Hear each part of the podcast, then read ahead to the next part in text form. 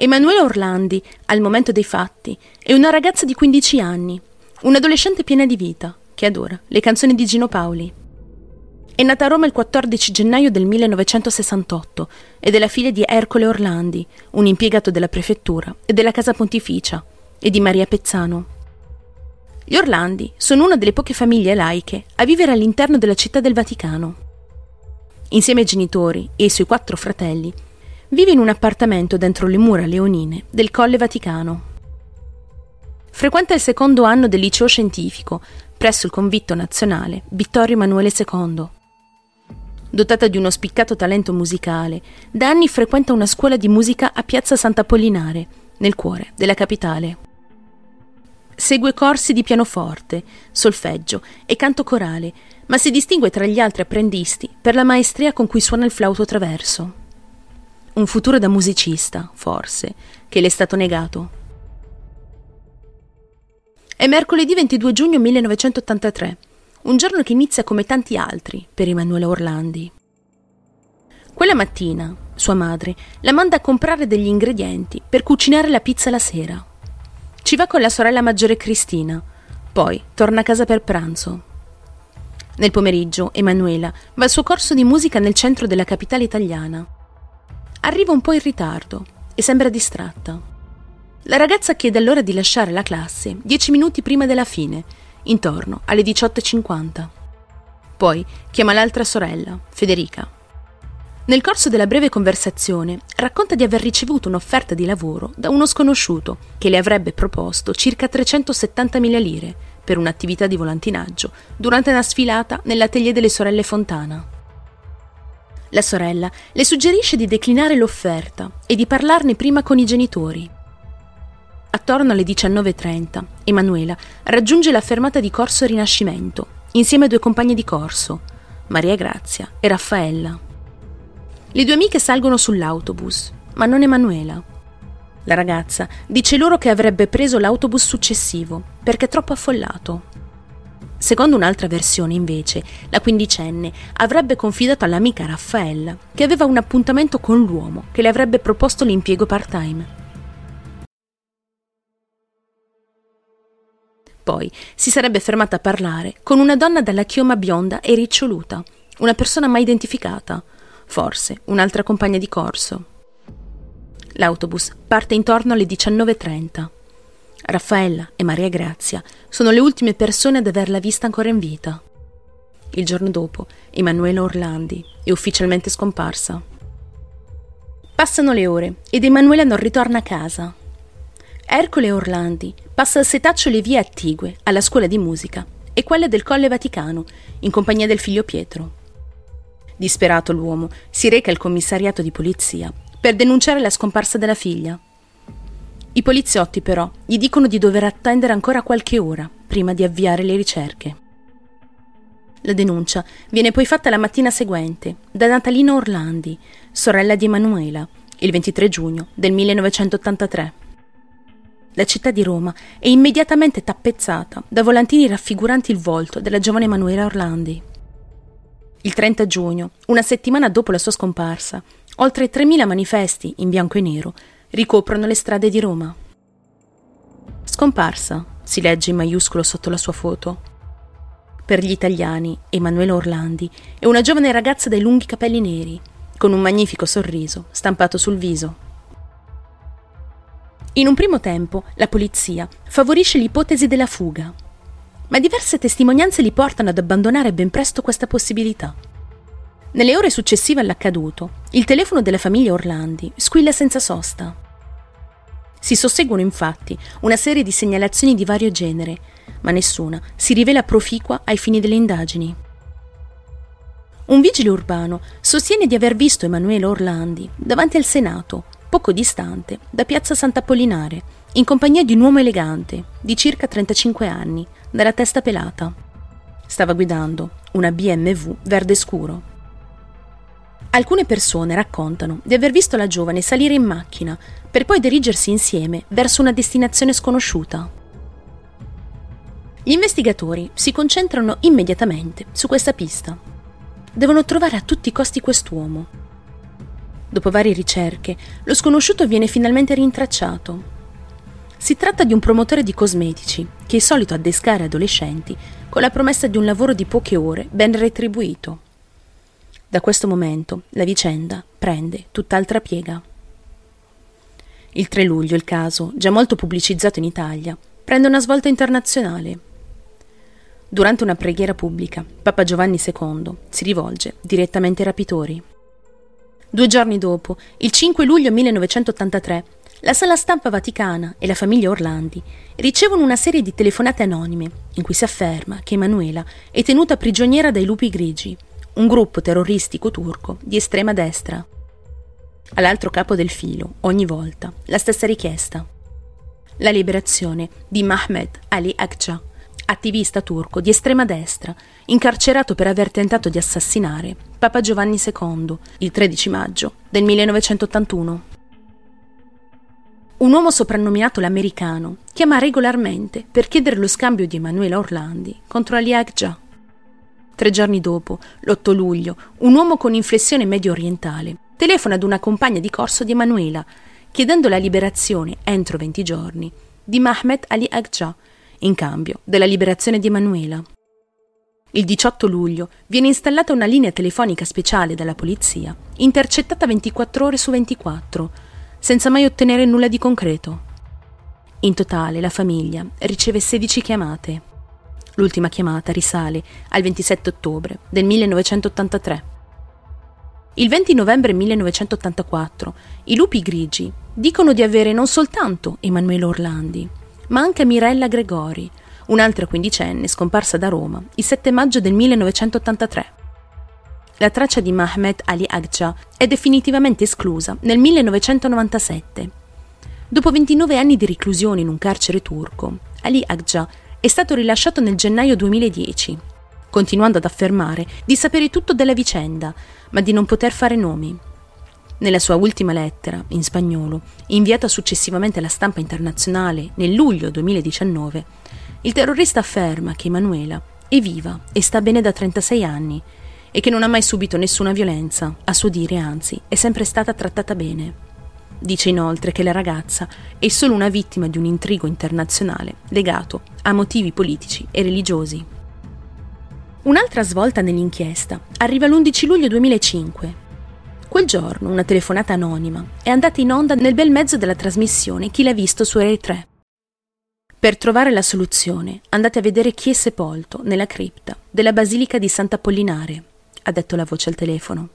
La cosiddetta basilica si trova vicino alla famosa Piazza Navona, nel cuore della capitale italiana. Gli investigatori si recano in effetti nella Basilicata e colpo di scena. Scoprono il corpo di Enrico De Pedis, detto Renatino, in quella stessa cripta, citata dallo sconosciuto al telefono. Dunque ora è ufficiale, quello dentro la basilica di Sant'Apollinare è il corpo dell'ex boss della banda della Magliana Enrico De Pedis, anche se ancora manca la certezza dell'esame del DNA che verrà effettuato nelle prossime ore, i rilievi sulle impronte digitali fatti dagli esperti della scientifica non lascerebbero dubbi, si tratta proprio della salma di Renatino. L'ispezione nella tomba è stata disposta dalla Procura di Roma nell'ambito dell'inchiesta sulla scomparsa di Emanuela Orlandi. L'apertura del sarcofago è avvenuta nel cortile della basilica dove la polizia ha allestito una tenda per le operazioni tecniche. Durante l'ispezione nella cripta, oltre alla tomba di De Pedis, sono state trovate altre ossa, probabilmente risalenti all'editto napoleonico, su cui in ogni caso verranno effettuati rilievi per accertarne l'appartenenza e fugare ogni dubbio. Questa figura della criminalità organizzata romana ha guidato la formidabile banda della Magliana, che ha seminato il terrore negli anni 70 e 80. Ma come può un pericoloso capobanda ritrovarsi sepolto tra papi e cardinali? Poco tempo dopo, una seconda chiamata, molto minacciosa, arriva alla redazione di Chi l'ha visto, a seguito del ritrovamento del corpo di Enrico De Pedis, però prima vi voglio far sentire questa telefonata che è arrivata questo pomeriggio in redazione. Avete visto nel servizio eh, che è andato in onda Antonio Mancini, era stato intervistato da Fiore di Rienzo che gli aveva fatto sentire quella voce, la voce di Mario, lui ha detto è una voce che appartiene a un esponente della banda della Magliana. Eh, vi dico questo perché la telefonata in qualche modo riguarda eh, non solamente noi il caso di Manuel Orlandi, ma anche Antonio Mancini. Una telefonata anonima, ve la facciamo sentire perché se no ci dicono che siamo di parte, allora vi facciamo sentire anche che cosa ci hanno detto eh, su Di Pedis e che eh, dovremmo eh, piantarla di parlarne. Sentiamo la telefonata che è arrivata in redazione. Buongiorno, io sono il biondino, un amico di Renatino, di De Pretis. Perché la Minardi sta parlando sulla testa? Eh? Come mai? E poi perché state buttando fango su Renatino? Ma voi non sapete che Renatino ha fatto del bene a tutta Trastevere? A delle famiglie che non potevano nemmeno mangiare? Perché poi la Minardi? Perché la Minardi era solo una copinomane. Io sono un amico di Renatino e ho lavorato pure per lui. Dite a quell'infame dei Mancini, che è un infame, sentisse bene questa voce, lo sa chi sono, che stassi attento perché lo sto cercando. E state attenti a non parlare male di Renatino, perché sono affari vostri. Non vi voglio dire un'altra cosa. State sputando su un uomo che è morto, che ha aiutato tutta Roma Tanto la Orlandi lo sa bene che è morta. Arrivederci.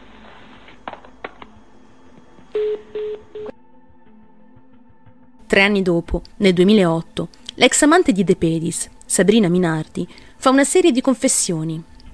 Afferma che il corpo di Emanuela è stato gettato in una betoniera, nella periferia di Roma, e indica il nome del cardinale Paul Marcinkus il numero 3 del Vaticano fino al 1984 e presidente della Banca della Santa Sede. Secondo i dire della Minardi, fu proprio lui ad aver ordinato l'assassinio di Emanuela. Avrebbe aiutato la mafia a riciclare del denaro, investendo nelle banche vaticane. Preoccupato che la verità venisse scoperta dalla polizia, il cardinale avrebbe fatto rapire Emanuela Orlandi da Enrico De Pedis per mandare un segnale e spaventare i potenziali informatori. La Minardi riferisce che la Orlandi è stata uccisa una volta saltato l'affare.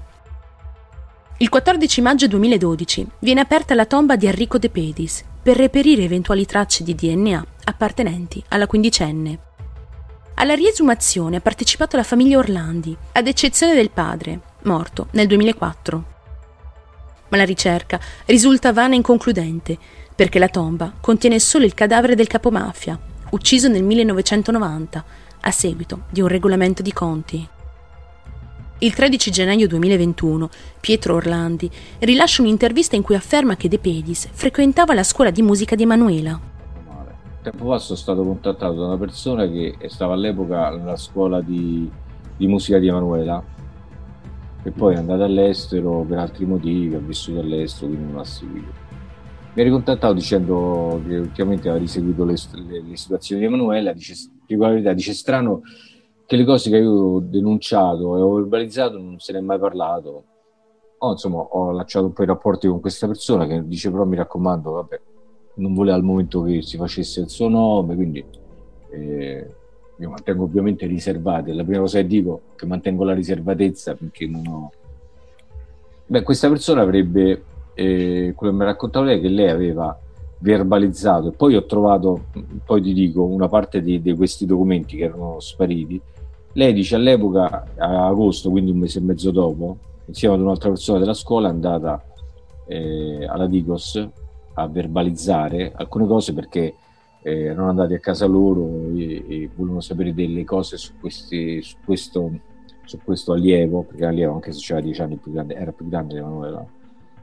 E c'erano persone che stavano sotto casa loro, insomma loro erano andati alla Digos a raccontare questo fatto in relazione alla questione di Emanuela e lei ha verbalizzato, questa persona ha verbalizzato che all'epoca eh, De Pedis frequentava la scuola perché era amico di Suor Dolores. E questa persona ha detto io mi ricordo quando eh, stavo con Sorella, è una persona molto distinta, vestito in maniera molto elegante e quando lo incontravamo insieme a Sor Dolores, Sor Dolores ce lo presentava come una persona che sta aiutando molto la scuola, come una brava persona e più volte l'abbiamo visto uscire dall'ufficio di Scalfaro, perché sai lì c'era l'ufficio di Scalfaro a fianco di Sor Dolores, no? Dice, più volte l'abbiamo visto uscire da quell'ufficio il 6 maggio 2016 la Corte di Cassazione italiana ha definitivamente archiviato il caso per prove inconsistenti. Secondo un'altra teoria, mai confermata, Emanuela sarebbe entrata in un giro di predatori sessuali e avrebbe partecipato ad alcuni festini che avrebbero visto la partecipazione dei personaggi di spicco del clero, un gendarme vaticano e dei funzionari di un'ambasciata straniera ospitata, al tempo, presso la Santa Sede. E questo quello che afferma padre Gabriele Amort, esorcista e scrittore. Per lui Emanuela è stata drogata e poi uccisa durante un festino avvenuto tra le mura del Vaticano al gendarme sarebbe stato affidato il compito di reclutare le giovani vittime che avrebbero avuto il compito di intrattenere i prelati. Dichiarazioni analoghe sono state rilasciate da un ex affiliato di Cosa Nostra. Questa però rimane una possibilità, secondo il fratello di Manuela, ma non pensa che si tratti della pista giusta. Arriviamo all'estate 2018. L'avvocato della famiglia Orlandi riceve un misterioso messaggio anonimo. Emanuela Orlandi è sepolta dove indica l'angelo. Il messaggio è accompagnato da una foto di una tomba, sormontata da un angelo scolpito. Con la mano, il putto di marmo indica due tombe. Le autorità fanno il collegamento con la tomba nel cimitero teutonico del Vaticano. Vi è inoltre una scritta in latino: Requiescat in pace, riposa in pace. Il sito si trova al confine tra Roma e il Vaticano, ma dipende direttamente dalla Santa Sede. In un impeto di speranza, la famiglia Orlandi si reca sul posto per verificare la corrispondenza con la foto. Non vi è alcun dubbio. I loro avvocati, quindi, presentano immediatamente una richiesta ufficiale al Vaticano per l'apertura delle tombe. Un anno dopo il Vaticano accetta la richiesta e ordina l'apertura delle due tombe attigue all'angelo. Questo è un fatto molto importante, in quanto, per la prima volta, è come se il Vaticano avesse ammesso che vi era in effetti una possibile responsabilità interna. Altrimenti non avrebbero mai accettato di aprire le tombe.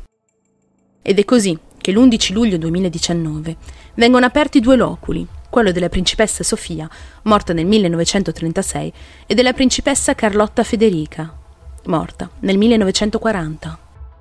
La prima riposa nella tomba dell'angelo, la seconda nella tomba adiacente.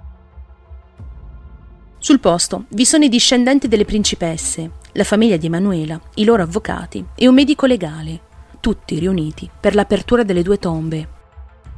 Ma sorpresa, le tombe sono vuote. Nessuna traccia di Emanuela Orlandi e nemmeno delle principesse. Gli esperti ritengono che le loro spoglie potrebbero essere state trasferite negli ossari durante i lavori effettuati al Pontificio Collegio e al cimitero tra gli anni 60 e 70. Ma questo non sarebbe il caso per i resti della giovane Orlandi, scomparsa nel 1983, oltre un decennio dopo la fine dei lavori. L'apertura di queste tombe, però, ha permesso di scoprire un gigantesco ossario. Sono state trovate migliaia di ossa, corrispondenti a decine di persone, ma nessun frammento di osso appartenente ad Emanuela. Il 30 aprile 2020, nella sala stampa vaticana, viene messo un comunicato che archivia definitivamente l'inchiesta. Le verifiche sui reperti, recita la nota stampa, effettuate dal professor Giovanni Arcudi, perito d'ufficio, alla presenza dei consulenti della famiglia Orlandi, hanno portato a concludere che i frammenti rinvenuti non appartengono alla povera Emanuela. I più recenti risalgono ad almeno cento anni fa.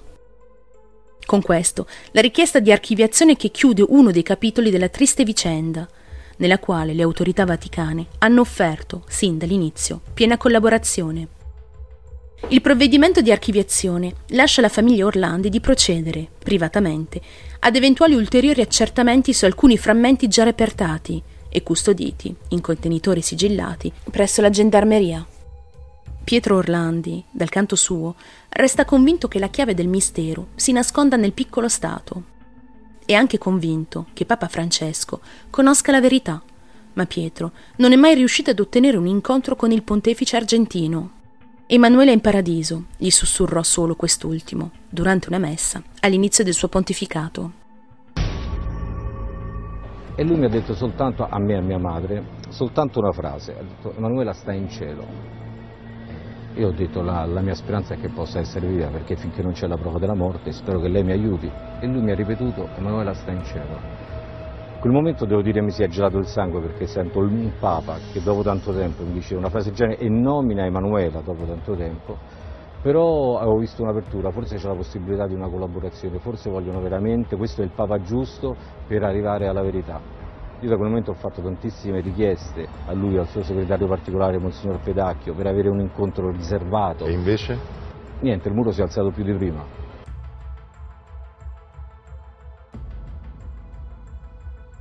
Alcuni credono che Emanuela Orlandi, che oggi avrebbe 53 anni, sia ancora viva.